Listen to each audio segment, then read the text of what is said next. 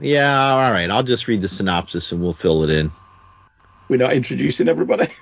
What? No, no, no, no. I'm just before All we right, so get going. just gonna go straight into it. No, we. Although Relax. that would be a cool episode. You just go straight to the synopsis and let the listeners go, "What the hell's going on?"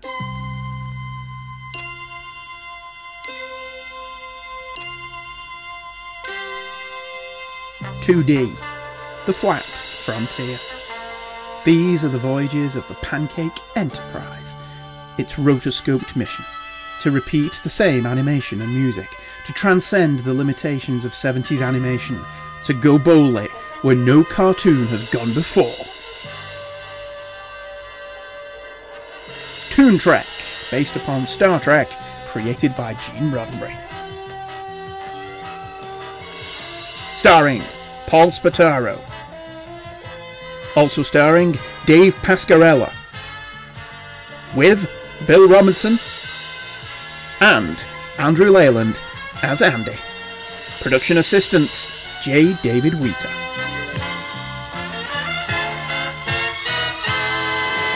Hello and welcome to Toon Trek, the continuing adventures of the prophets discovering Star Trek the animated series. I am Dr. Bill, who through rain or sleet or power outage is here today with my effervescent co-hosts. Yeah, I'll be effervescent. Um, I am not effervescent. I don't think I've ever been effervescent. Closest to that is having a glass of Alka-Seltzer. The always effervescent Andrew Leyland. I am always effervescent. I'm like one of those tablets that you drop into water. Yeah. The always flat Paul Spataro. Flat or fat, one or the other. And I, I got no uh, adjective for you, Dave. Uh, Dave, who defies Just Bubbly. Dave. bubbly, bubbly Dave. Bubbly. Dave, Dave guys. Bubbly. Dave Bublé. He's going to start crooning Christmas songs at us in a minute. I'm dreaming of a wine. That's how you get. Bing Crosby have a stroke? What was that? I, I I, thought know. it was Perry Como. I was aiming for Bing, but it didn't quite work out. Sound more like Perry well, Como. he's, he's not a very big target, to be fair. About two meters wide. Oh, sorry. Uh, so today we are covering another. Uh, well, I shouldn't give away the shouldn't give away the uh, review before we get to the episode. We're covering another episode. Today's episode is the Time Trap. It's so good, I can't wait to talk about the novel Time also Trap called Time Trap. and the other all the other time trap references we have today. But this episode was aired on November 17th, 1973. It is episode number 11 of season 1 directed by Hal Sutherland and written by Joyce Perry. Um and our synopsis uh, is thin as it is, which we'll fill in, goes like this. On Stardate 5267.2, oh, they could get that detail, but we couldn't get more details. Anyway, while exploring the Delta Triangle, yeah, hmm. I said that, where many starships have disappeared. Well, this is really starting to sound familiar. The Federation Starship Enterprise is attacked by several Klingon vessels. During the battle, they are caught in an ion storm. The Enterprise and one Klingon battle cruiser, one battle cruiser, are drawn. Uh, what?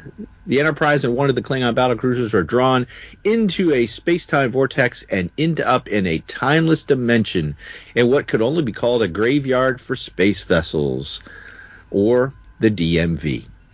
Captain Kirk and his crew are shocked to find that the descendants of the crews of these various vessels are still alive and have formed a government calling themselves the Elysian Council or Congress. The crew discovers that the time warp will gradually disintegrate the Enterprise's dilithium crystals. Their only means of escape is to link their ship with the Klingons and their commander Kor. Yes, that Kor, although voiced by James Doohan. Thank you. And to and try to power themselves out of the vortex. Now, what is not in the synopsis is that the Klingons are going to have rigged a explosive device on the Enterprise, and once they get out of the vorte- uh, out of the vortex, they will blow up the Enterprise and take credit for it. All hail the Empire. However, that does not happen, and the Elysian Council is gonna says you're responsible for your crew. If your crew does anything bad, we're gonna put the Klingons in uh, timeout for hundred years. Kirk's like, no, no, no, please. That's our only chance to get out. Let them try. They're a young race. They're stupid. They don't know what they're doing. Then they try it. They get out. Kirk makes it. Back to the status quo. Does that pretty much cover it? Yeah. That's pretty much it. Yeah. yeah. Yeah. Yeah. I mean, Yeah. okay, right. First of all, this one's dumb, right? it's just Yes. boring. Okay. It's- right. First of all, okay. How come Kirk says? Uh, no, Scott. No, Kirk says first. Ships have been disappearing in this area since the beginning of time. What? How does he know that? For a start, the beginning of whose time? What time? They get through the vortex, right? And Scotty says there are ships here I've only ever seen crude drawings of in old museums. So they had the technology to build starships, but not the technology to take pictures of these starships. they just gave a crayon to a child and said, "Oh, we've invented a starship. Draw it for us, kid." And that's all that survived through history. That kid's crayon drawing. Now wait a minute, wait a minute. I wonder when did the book Chariots of the Gods come out? That Uh, that the whole 70s, because late- also the late- inspiration for Battlestar this is Galactica. probably an offshoot of that. This is probably how I guarantee you that's what why this was in here because of the time this was written and when that book came out. That that was the hot thing. I just thought they were doing the Bermuda Triangle in space. Well, that doing too. it very, very badly. Well, that was the other big thing because I remember that when I was in grade school, all books about the Mm-hmm. the Bermuda Triangle and the Navy flight that disappeared and the ships and was there gas bubbles that come up and make the ship sink and you know time warps blah blah blah aliens yeah It was on In Search of with Leonard Nimoy, all about the Bermuda Triangle.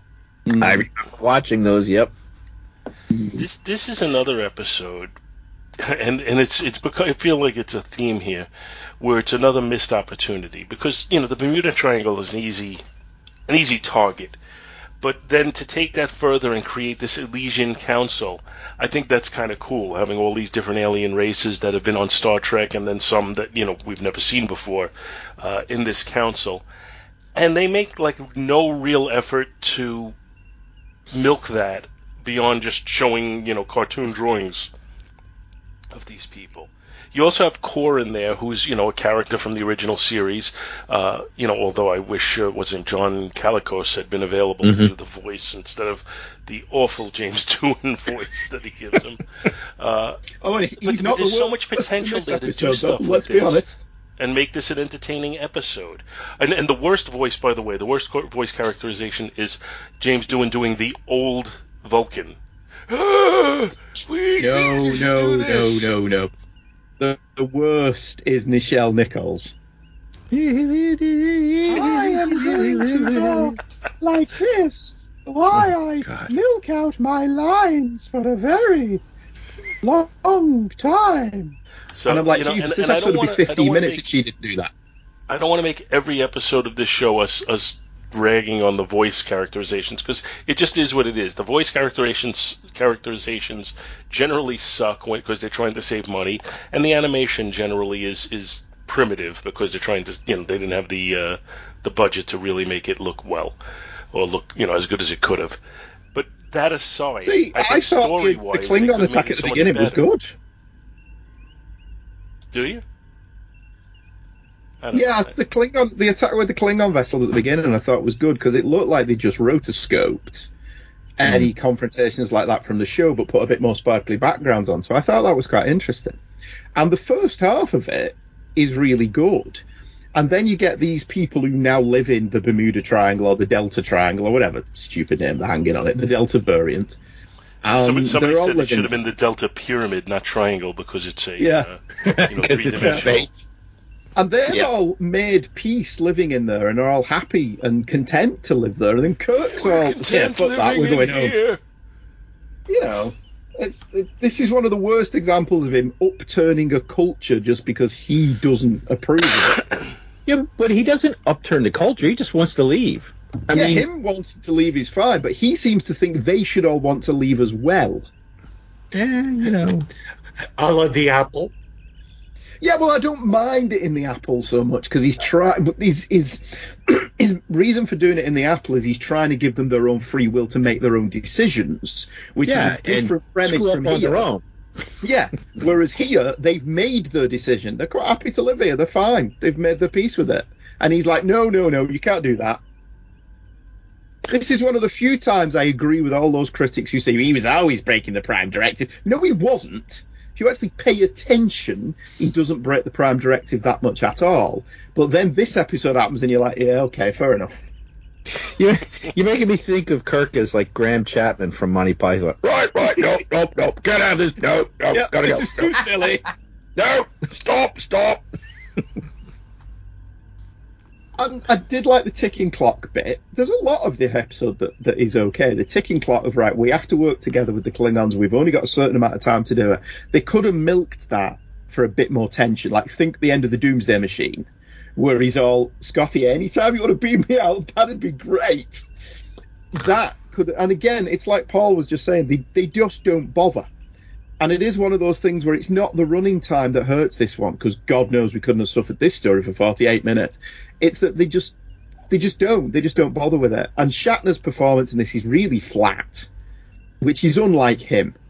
It re- this really does sound like he recorded in his trailer in between T.J. Hooker gigs or something, and it's it's just the, the potential is here for a really good episode Yeah, and feels that like it is was done always when I get my most frustrated with it. It's when the potential's there for a good one, and they don't exploit that potential.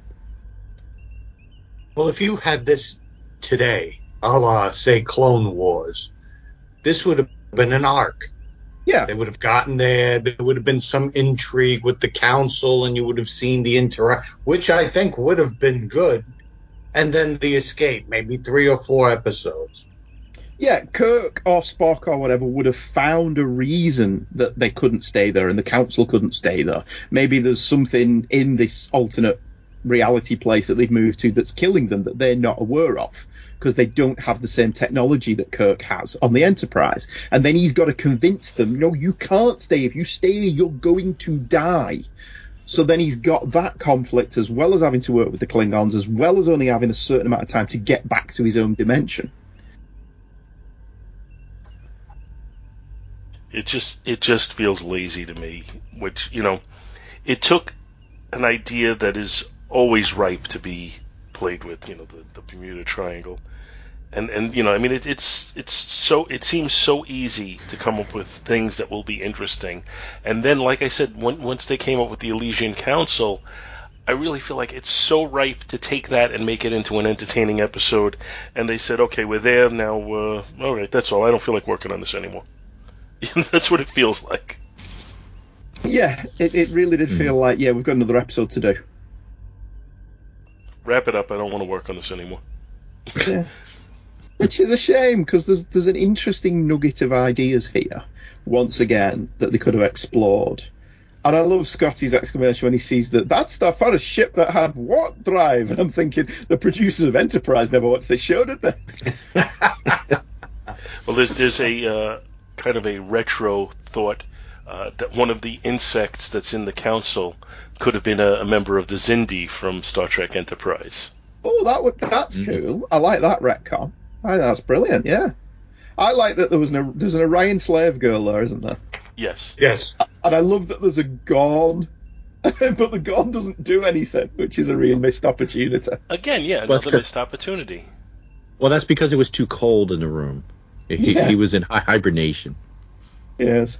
So yeah, and and yes, we don't like to just bag on the voice acting, but come on, there's got to be a couple more cents in the budget for another woman actor. Or, or I mean, Hey, James Doohan do six like six voices in this. It's too Yeah, much. well, Nichelle Nichols does, and Takei does, and for all of you know, we God bless George Takei, but he does not have a voice where he can do other voices. He's instantly recognisable as George Takei. I mean, bless Doohan, at least he's trying. Oh, he's. I I remember hearing like a, you know oh James Doohan such a great voice actor because you know the the Scotty uh, accent was not his real speaking voice. You mean he they- wasn't just really go from on and on Scotland? about how he could do all these accents, and I'm watching the show and saying really this is it this is what they bragged about for all those years. Yeah, he's he's not he's not that chameleonic, is he? Absolutely not. Hmm. And you know, there's there's there's stuff to like. I mean, I, I love Bones in this one again. DeForest Kelley coming in and saving the day at the last minute.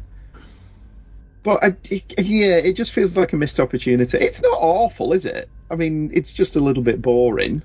Nah, you, you know what? But boring on a show like this is awful. Yeah, uh, yeah, you're right. Yeah, especially when they're only twenty what twenty four minutes long. You shouldn't be bored in a twenty four minute show. especially one that has potential. Hmm. hmm There's there's no reason that this shouldn't be this this show should be entertaining with them giving a half-assed effort. Yeah, You know, there's, The there's enough coolest- to play with there. the coolest aspect is just the seeing all the different races together And they and the jumble of ships. you know, they they never really did anything with it. All they did was say, "Oh, you see them all sitting there? Look at look carefully because we're going to go on to something else." All right, that's it. you know, they needed Yeah, to, to to do something to make you say, you know, now that's cool that you see all of these people. Let's look at, you know, we're seeing their personalities. We're seeing, you know, what how they react differently to this situation. We needed something, some meat to it. yeah. Maybe the idea that the count that some people on the council were like, no, we've got this opportunity to go home. I want to go home. And maybe some dissension in the ranks. Maybe a couple of them are like, no, I'm quite happy to stay here, thanks. And others are like, no, That would have made it interesting. You know, I had a shit Yeah. life at home, and I and over here I'm part of the council. This is wonderful. Yeah. and but, I but there may be other back. people who are like, no, I, I had a family. I, I, I think that's a trope from the 70s because I distinctly remember there being a Superman comic where it was a very similar plot where a plane carrying the main characters disappeared and he finds an alternate reality with all these people. Nobody wants to go home except the main characters. Everybody else is, oh no, we've made a life here. We're happy. So maybe it was a thing out of the 70s when we thought we were going to blow up the world. So the Speaking 70s were so comic shit, books. people wanted to fall through wormholes. Yeah. Speaking of comic books, in, in looking this up, I saw that uh, Star Trek number 15 from August of 1972 by Gold Key Comics had a very, very similar story, which came out a year before this story was actually written. And it's titled Museum at the End of Time. Uh, I, I, I have the uh, the DVD of uh, Star Trek comic book episode uh, issues. So I sent you As guys, do I. Yep. I sent you guys the uh, the file for this particular comic, uh, and I you know I paged through it. They, they- those comics were so difficult to read, uh, but Some of the art's interesting. What, what I got a kick out of is if you turn to the to, to the splash page on it, the uh, the the guy that they're talking to, the museum curator, for lack of a better word, he he looks to me like a, a character actor that you'd be familiar with if you look him up, Phil Leeds. Hmm. He was uh, he, he's he's one of those that guy character actors. Uh, I would say probably the easiest reference would be in the movie Ghost. He was the old man in the hospital. Oh, yep, yep, yep. Wasn't he on Seinfeld as well? Uh, possibly. seem I, don't remember remember him on- Seinfeld. He may have passed away, but I, I remember actually. I remember him doing a spot on Friends at one time. So he may. Oh, maybe it's Friends I'm thinking of. Yeah. He was on the Monkees. Oh, he was around for you know for 50 years as a character actor, and, and he's he's one of these guys who always looked older, even when he wasn't. hmm Yeah, Wilford Brimley. Yeah, or uh, I can't even think of who's the who's the guy. He was in uh, he was around forever. He was in uh, It's a Wonderful Life. He was at this young man would f- be looking to George Bailey for a job. Oh, I know the angel. Charles Charles Lane is his name, uh, and he always looked old. Even even when he was saying this young man, he didn't look young then either. It was on Everybody Loves Raymond. Uncle Mel. Uh, So, No, he was that- to me, that was the most interesting thing about the comic is that that guy looked like Phil Leeds. Otherwise, you know, it, it's a sim- very similar story that you know, trapped in this place with all the different pla- you know, all the different races.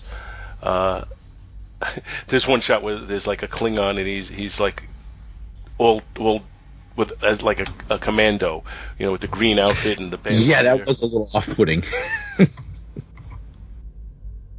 But you know, the the art in those I found the art in those comics to be very uninviting. Yeah. Well, the, some of the coloring is just really off. Like uh, McCoy and Kirk both have the same color tunic, and I'm just like, no. It's like there's only two color tunics. This like puke gold green mixture, and Spock's got a blue one. Just eh, eh. Spock's the only one with blue. Everybody else has the same. Uh, Right. Do you think they'd only seen Where No Man Has Gone Before in the cage then? Possibly. Mm. I don't. I don't think that all of the writers of the comic book were really well versed on the series. I'm just wondering because it's only in those two episodes they only have the two colours, gold and, and blue. But you know. I mean, Gold Key Comics, Charlton Comics. Uh, I'm trying to think of Dell. All of those, they, you know, they, they were infamous for not having very high budgets on their uh, printing. Especially Charlton. I think that was the one in particular that was very low budget in its uh, printing process. So Yeah. you know, the, I'm sure they, they were saving money on ink. all the Klingons are in like. they didn't have the crayons to do another colour. Why are most of the Klingons bald? Or Radiation. are those not Klingons and just the one Klingon? uh, Yeah, they were wearing like commando outfits. It's very strange. At least they weren't going commando. Oh no, especially after what we discovered in Discovery. The two pronged attack is all I'll say. Redundant organs. Yeah, and then some. So yeah, it's not not a great comic, but it was the same concept. But you know, to try and point to this comic and, and say, oh, they stole the idea, is a little bit silly because I think this idea, although interesting, I think it's it's kind of basic. You know, the Bermuda Triangle and you know what happens to all the people who go through it. I, I think it kind of writes itself a little bit, and that's why I find this episode, back to the episode, to be so disappointing because okay, you're going to take the most basic concept that like a 12 year old could come up with, and then you're not going to do anything entertaining with it beyond, you know, having pictures of the other alien races. Uh, to me, that's really all they did. That was, you know, where where they tried to mine it a little bit for something entertaining. Yes. No, I understand. another- they found this episode to be so fascinating that they wrote some sort of a uh, sequel to it. Is that correct? I don't know about that. I thought you said there was a book that you read. Oh no no no no! My book is not a sequel. Oh, my mistake. I take it all back. Yes, no. Uh, so there was a book that came out just like exactly before or right about the time that the uh, Star Trek: The Next Generation was going to come out. It was in the it was in the pocketbook series of uh, Star Trek novels. This was number forty. It is titled Time Trap by David Dvorkin and I picked up this book, and uh, this this this would be a real life with Dr. Bill. Ladies and gentlemen, it's time for real life with Dr. Bill Robinson. So in uh, May of 1988, is that what it was? Yeah, 88, 94. yeah, Yep. Okay. I uh, I joined the the United States Navy. And on my trip out to San Diego, California from Tampa, Florida, all I took with me was the clothes on my back, a pair of sunglasses, and the Star Trek novel Time Trap, which I read on my numerous flights to get to San Diego. And uh, as I uh, as I got got to San Diego, and you have to turn in all your clothes and your personal belongings.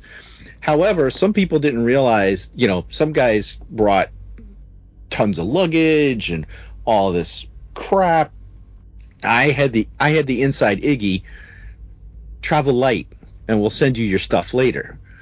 So and there was a lot of things that people had to turn in or they thought they had to turn in. So like cologne and this and that and they were just you know oh no you can't have that. You got to turn this in.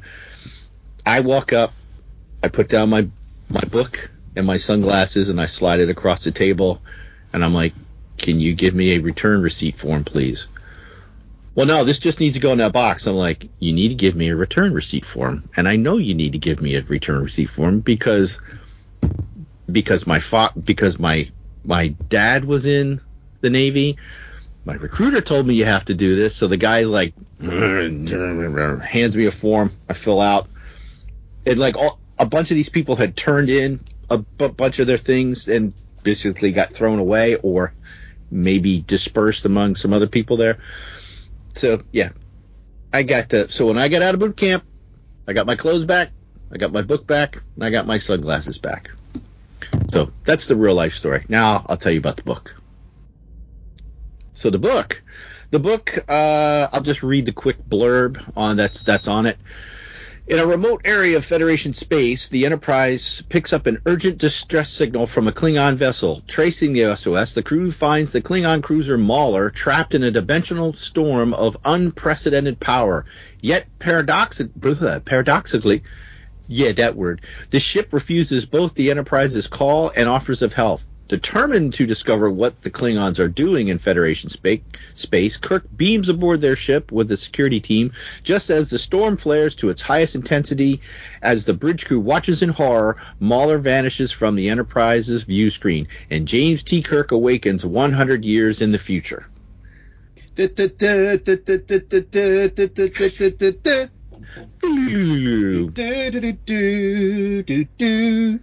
Sorry, carry on. Yeah. So, uh, one of the things I always remember from this book is the kind of crappy cover. I don't know if you guys Yeah, are looking at just, the. it's just Kirk in a black t-shirt, isn't it? It's Kirk in a black T-shirt, and it's like his face looks so weird. And the Klingon that's with him, they made her look like uh, Frida Kahlo, the um, the Mexican painter. She has rather the pronounced uh, unibrow kind of thing. Just saying. I I know I've insulted somebody, and well, That's why we're not getting involved, dude. yeah, you guys. Th- thanks, thanks, guys. Just let me hang. Just like. So anyway, it's uh, it's a big ruse. Uh, the Klingons uh, are so. Uh, what is her name? Kal Kalrind is the lady, the the lady Klingon.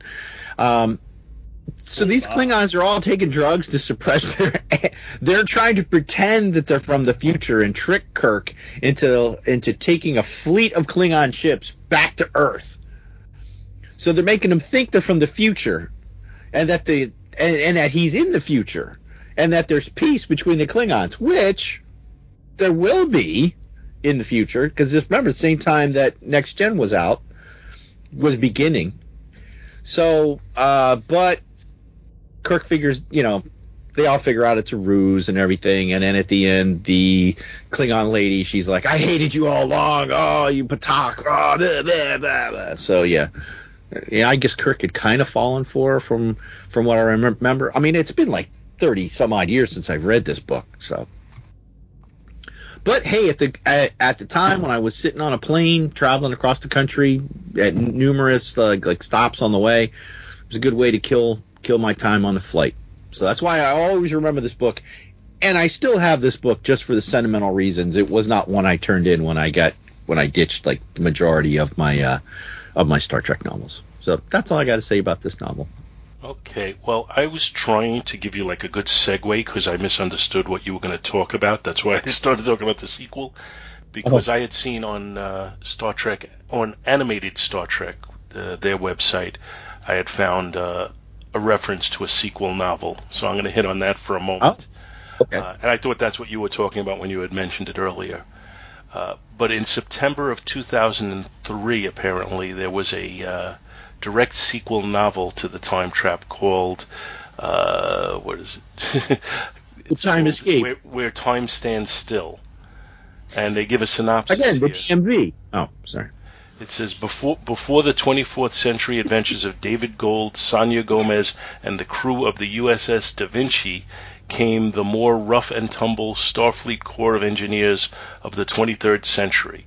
In the wake of an incident involving the starship Enterprise and the infamous Delta Triangle, Lieutenant Commander Muhammad Al Khalil, Khalid, excuse me, and the crew of the rundown U.S. Lovell must open the triangle and also find a lost generation ship that was last seen entering the phenomena. But the mission grows even more complex when the Gorn arrive, demanding, at gunpoint, that the Gorn criminals inside the triangle be returned to them.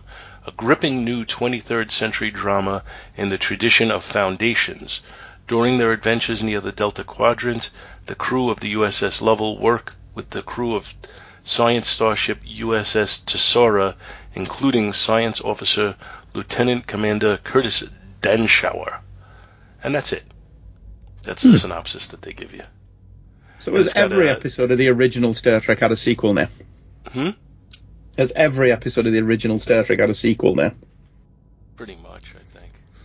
Oh, I can think of one novel, uh, Cry of the Onlies, which ties in at least two episodes of uh, the original series in an, in uh, a novel. The one with the planet with the guy that uh, created the android that Kirk fell in love with. Uh, he was Requiem Johann for Sebastian Bach. Yes, yes. So he is in that, and he is with uh, you know the planet of uh, you know no lovey dovey bonk bonk. Those those little kids. So like he gets with So, the, those. so he little gets kids. he ends up with the Miri kids. Yes, yes. He ends up with the Miri kids. But that's the problem with some of these novels is they try to tie too many things in Star Trek history together, and it just makes the the universe too small. That everything is, you know, everything's connected. yeah, it's like when when Wrath Khan came out, it just opened the floodgates to do sequels to every single episode, and you don't have to sequel the Lights of Zetar. you didn't have to do the Lights of Zetar at all. Well, that that episode always freaked me out when they changed her voice. I'm like, ah, ah, ah. When I was a little kid. Although that being said, I'd love to know what happened to um, what's her name after Turnabout Intruder. What was her name? Janice Lester. Yeah. I'd There's love to know probably what happened something to out her. there to tell you. It probably is, yeah. Just Google Janice Lester and see what happens. Okay, Is well, anybody is, Googling? is this all we have on this particular story? Well, Yeah, I, it's I think they actually came up with a lot of subsequent tie-ins or other things that were tangential, more so than we usually do. I think for an a- episode that was, yeah, I guess if you want me to rate it, I'll go ahead and rate it. yeah. Well, the, the, the one If thing we didn't talk rate it, about we rate is every that episode, Bill. we didn't talk we didn't talk about the fact that Spock's really weird in this one for reasons, and then Kirk doesn't even notice. You know, the guy who's like broke rules, Starfleet rules to take him back to Vulcan to shag T'Pring because his mate was acting a bit out of sorts, doesn't notice that he's been a bit weird here. Although, to be fair, in Amok time, it's Dr. McCoy who pointed out, isn't it? Well, I, yeah, yeah. It is. Kirk too wrapped up in himself to notice. I mean, it wasn't until because that was when the soup comes flying out, right? Yeah. oh, maybe I should see, see what's going on with my crew. right, maybe Dr. McCoy's right, and Spock's throwing a bit of a wobbler. I almost got pea soup all over my outfit. Plomeek soup. Plomeek, pea, eh, It's probably made of peas. plumato. Clamato. Tomato. Just call the whole thing off. yes. Oh, dear. To be fair, Paul, it's been what five months since we recorded, so Yes, but I know we have to it was only it. two weeks ago. oh oh yes yes yes Keep Two weeks. illusion. plus. Uh, let's see. Uh, Time trap is an illusion. Lunchtime double. That's right. That's right. That's why it's taken us five months to, to, because we were in a time trap. I'm stuck here in the old prison. Please. Oh, I'm going to give it a rating. Now you sound like one of the aliens from Galaxy Quest. All right, I what are you am here and I'm going to talk about the time no, trap. no, they're like, hey, well, give it a rating. I sound like a robot, you know. Some like s- I sound like a I sound like the early Cybermen from Doctor Who. Hmm. We are not the excellent later. Oh, the really early ones, the the two. Yes, yes, the really, really early ones. Not the uh not the guy uh not from like Doctor uh from the fourth Doctor the fifth Doctor, the the guy that played the the the lead Cy- Cy- Cyberman. Excellent. oh. He was great. he was great. I David Banks was his name.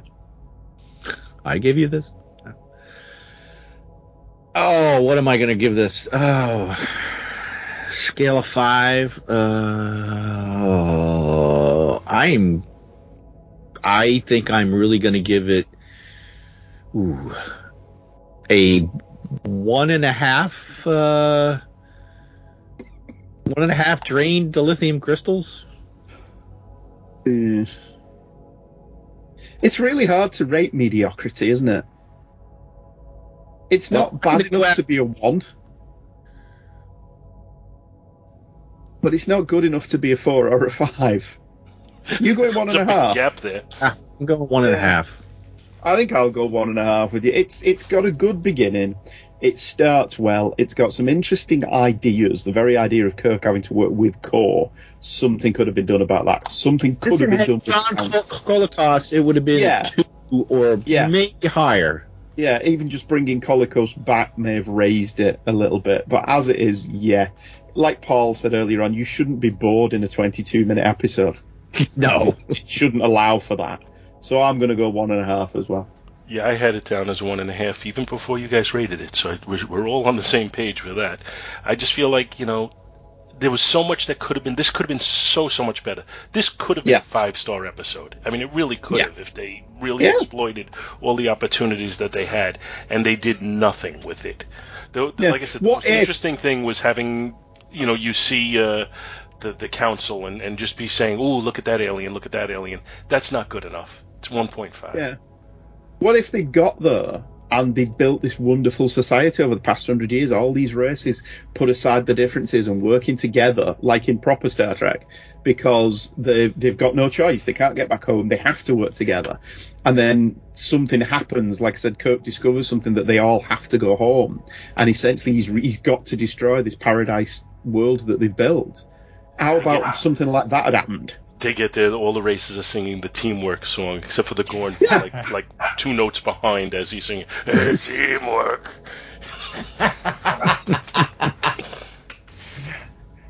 I gave it a two. Look at I Dave. gave it He loved this episode. This is I, th- I like that it played into the whole Bermuda Triangle fad of the, the early to mid 70s.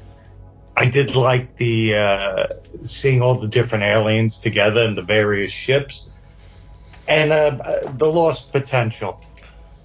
What could have been?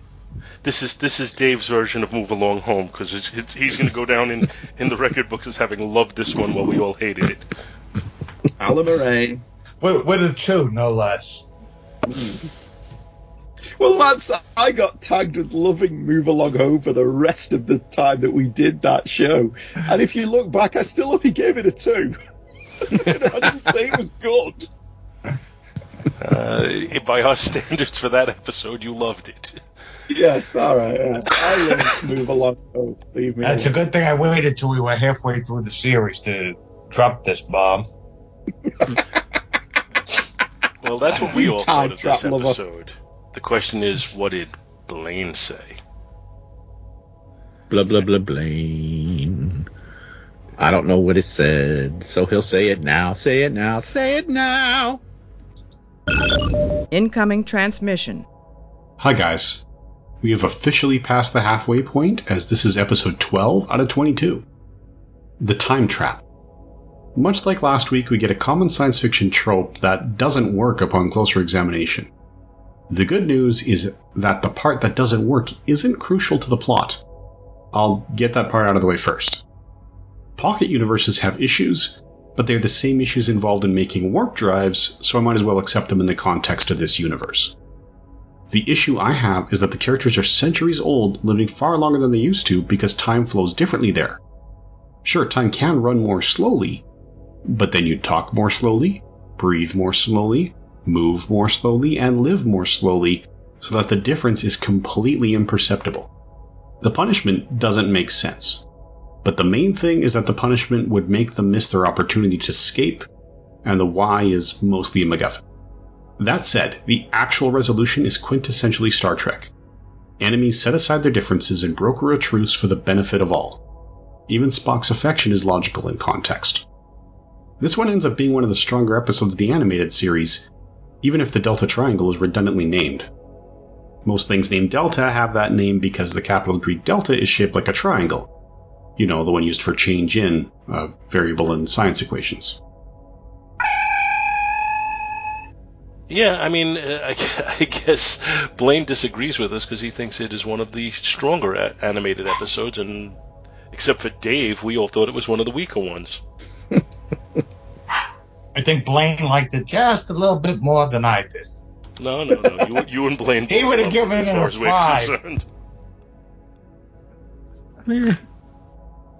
So, you know, So It's it's funny though because he hit on the scientific uh, aspect of it that you know totally went over my head. I wouldn't have would, the whole concept of the pocket universe and how fast tra- time travels in there. When they say, "Oh, yeah, time travels slower here," I just say, "Okay," whereas Blaine actually figures out you know what the scientific uh, ramifications of that are. But, well, uh, mm, wouldn't it be relative to the people that are in it? Like, if the if time does well, yeah, then they. Uh, oh, my brain hurts. Well, what Never was it? What, I, I'm blanking. The episode where uh, uh, Kirk got s- sped up. You remember? Oh, you Yeah, yeah, yeah. Some That's group of people. Right. Those little I hate them. the hit gnats. it. Wink of an eye. That's Yeah. it.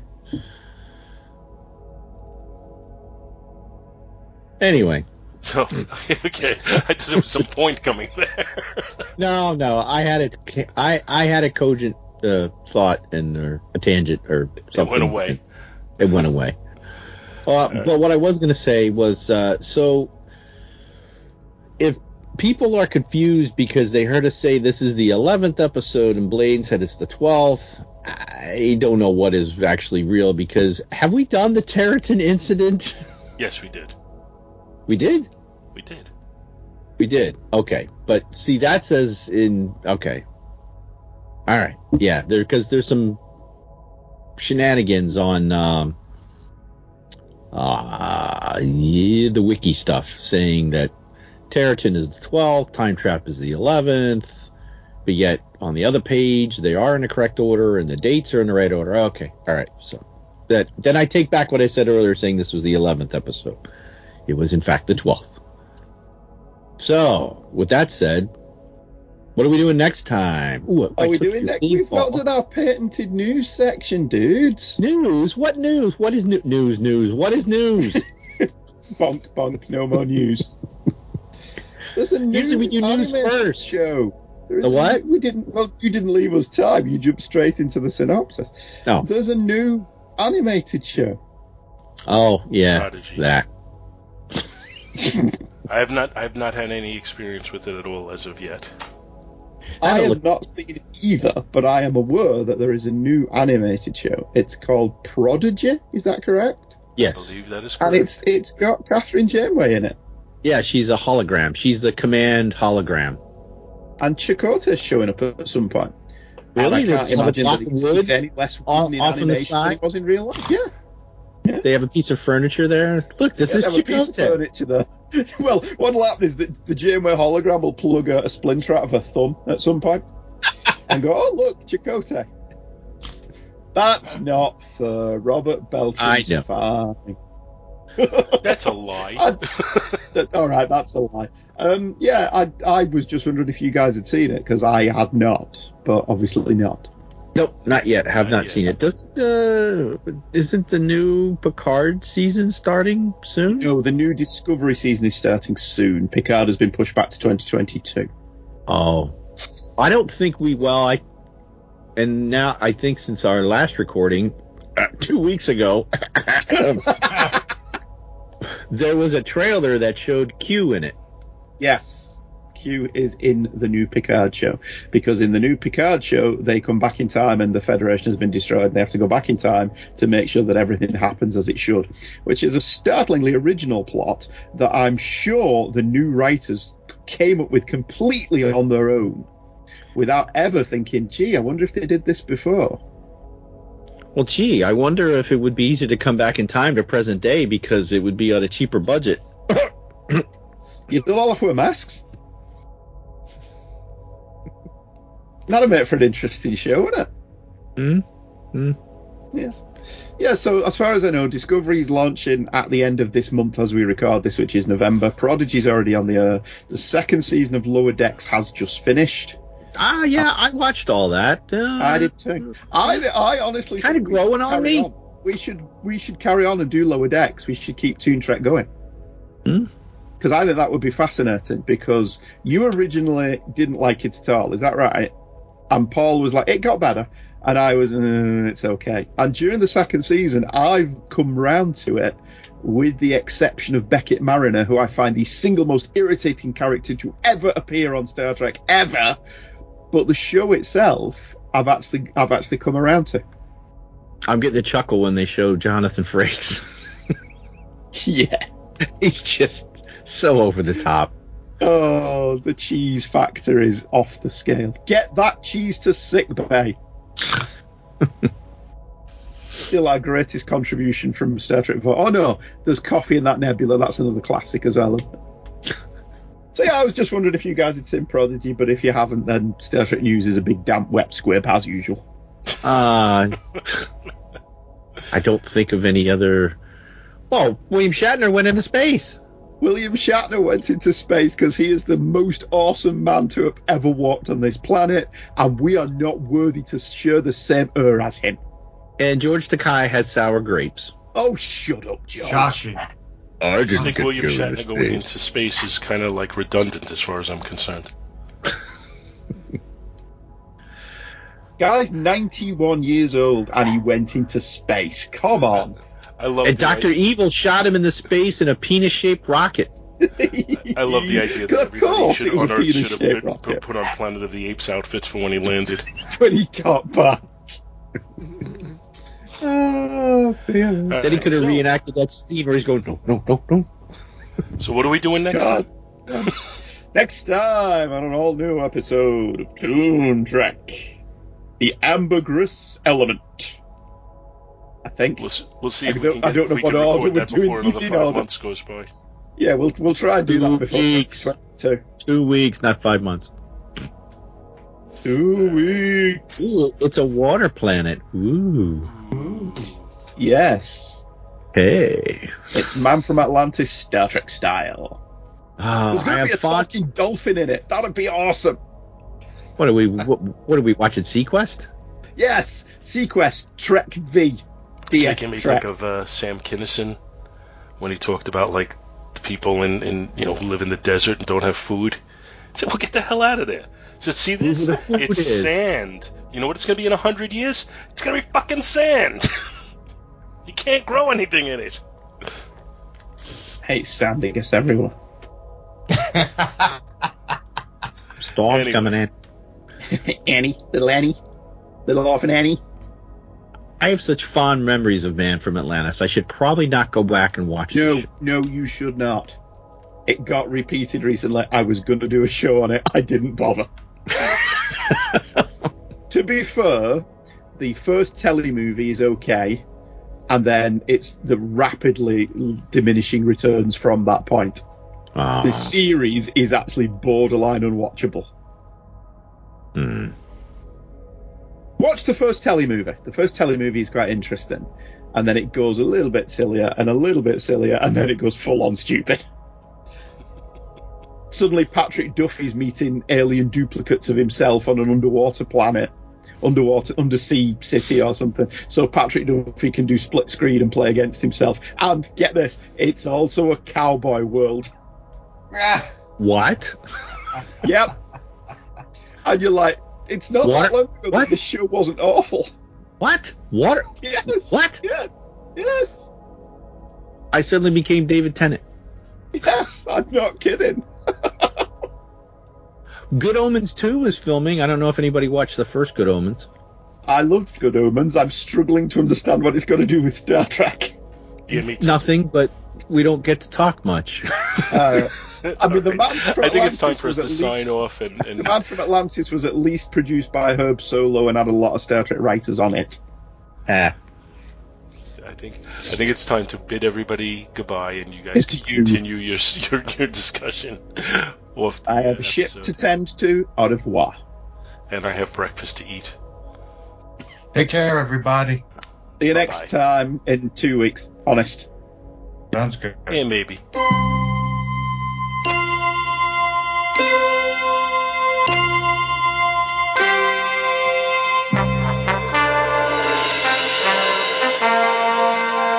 Trek is based upon Star Trek, created by Gene Roddenberry, and is a Two True Freaks presentation.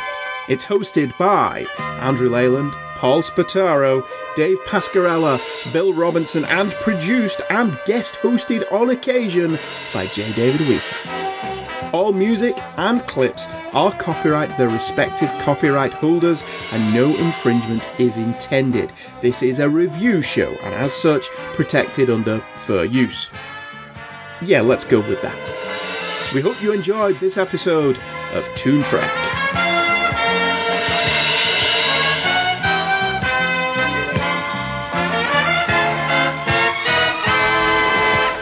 I've been saying this for a while with for me almost everything that's new. I would rather watch something old than something new because it's like the old program, the two cops solved the crime, that was it. You didn't know who they went home to. You didn't know what their issues were. It was a cop show. I don't care what his issues are at home. Well, there's a there's a thing. I Shoot don't it know if out you've had and move the on. same thing. Yeah, move on.